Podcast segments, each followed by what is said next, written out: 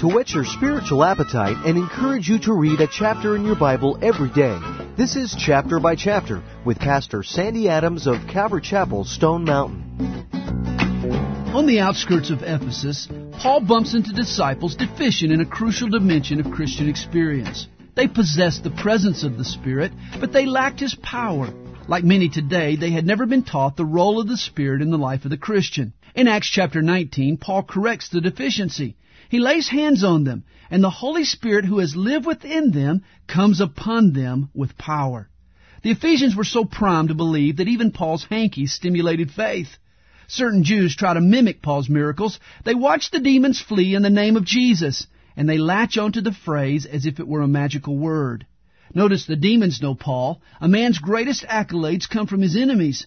You may be known in heaven, but are you known in hell? The Jews were attacked because they were not attached to the one whose name they tried to exploit. In this chapter, burnt books testify of changed lives. Ephesus was home of the idol Diana. Pagan pilgrims flocked to her temple and took back talismans as souvenirs. This was big business, but the Jesus movement was cutting into profits. Idol makers were idle. Sales were down because salvation was up. A riot erupts that common sense squelches. Oh, that we would cut into the cell of sin not with pickets and boycotts, but as Paul did, by changing lives with the gospel.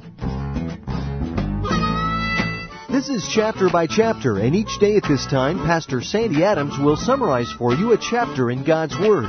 For a complete tape study of today's chapter, you can call us at 8777 by chap.